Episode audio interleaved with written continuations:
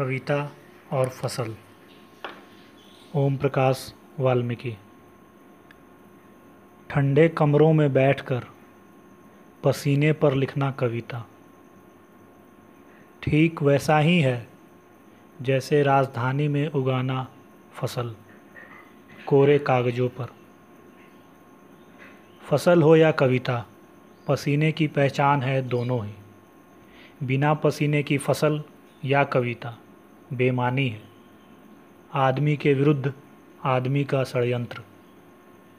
अंधे गहरे समंदर सरीखा, जिसकी तलहटी में असंख्य हाथ नाखूनों को तेज कर रहे हैं।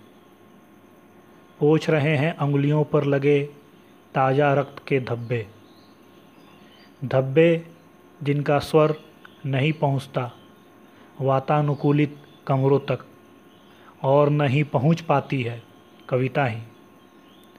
जो सुना सके पसीने का महाकाव्य, जिसे हरिया लिखता है चिलचिलाती दोपहर में, धरती के सीने पर फ़सल की शक्ल में।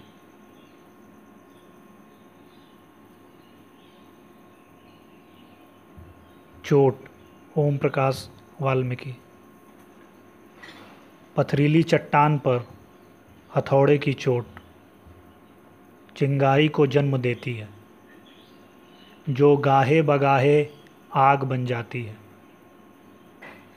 आग में तपकर लोहा नरम पड़ जाता है, ढल जाता है, मनचाहे आकार में। हथौड़े की चोट में एक तुम हो, जिस पर किसी चोट का असर नहीं होता।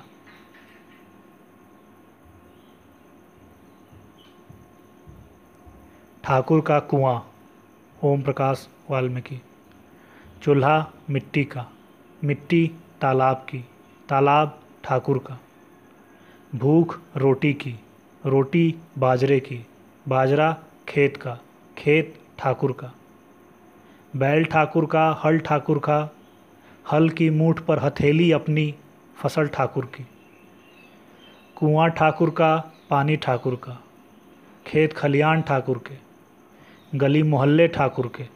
फिर अपना क्या? गाँव, शहर, देश।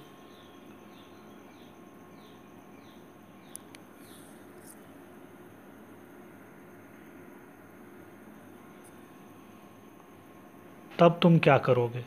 ओम प्रकाश वाल्मीकि।